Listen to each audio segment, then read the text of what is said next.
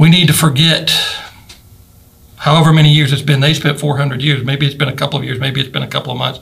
We need to forget all the years of seductive preoccupation with our plans and our purposes.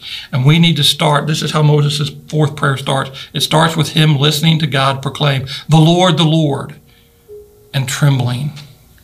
What you believe about God is of utmost importance. So, what is God like? Let's just unpack these verses a little more.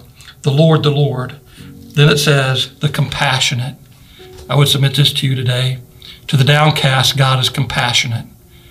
The Lord, the Lord, compassionate. Some of your translations say merciful. I am so grateful for this word. When God chooses to describe himself, and remember Moses said, Show me your ways. And God said, You want to know my ways? Here they are. Let me describe myself. And one of my ways is I'm compassionate. When God chooses to describe himself, the first word that he uses is that he's full of compassion. That's really good news for those of us who've been battered and wonder if God really cares. God is compassionate. I am so thankful that God didn't use these, these powerful, these elite, these kind of big theological words. He doesn't say I'm omnipotent, I'm, I'm omnipresent, I'm omniscient. He doesn't say I'm full of wisdom. He says I am compassion. You want to know my ways? I am the God of compassion. I love my own. I will never forsake you. He will always be available for us in the time of our need.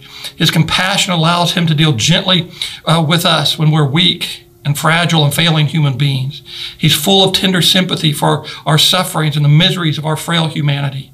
Do you wonder if God cares? Wonder no more. He does. He is full of compassion. He is full of mercy for you.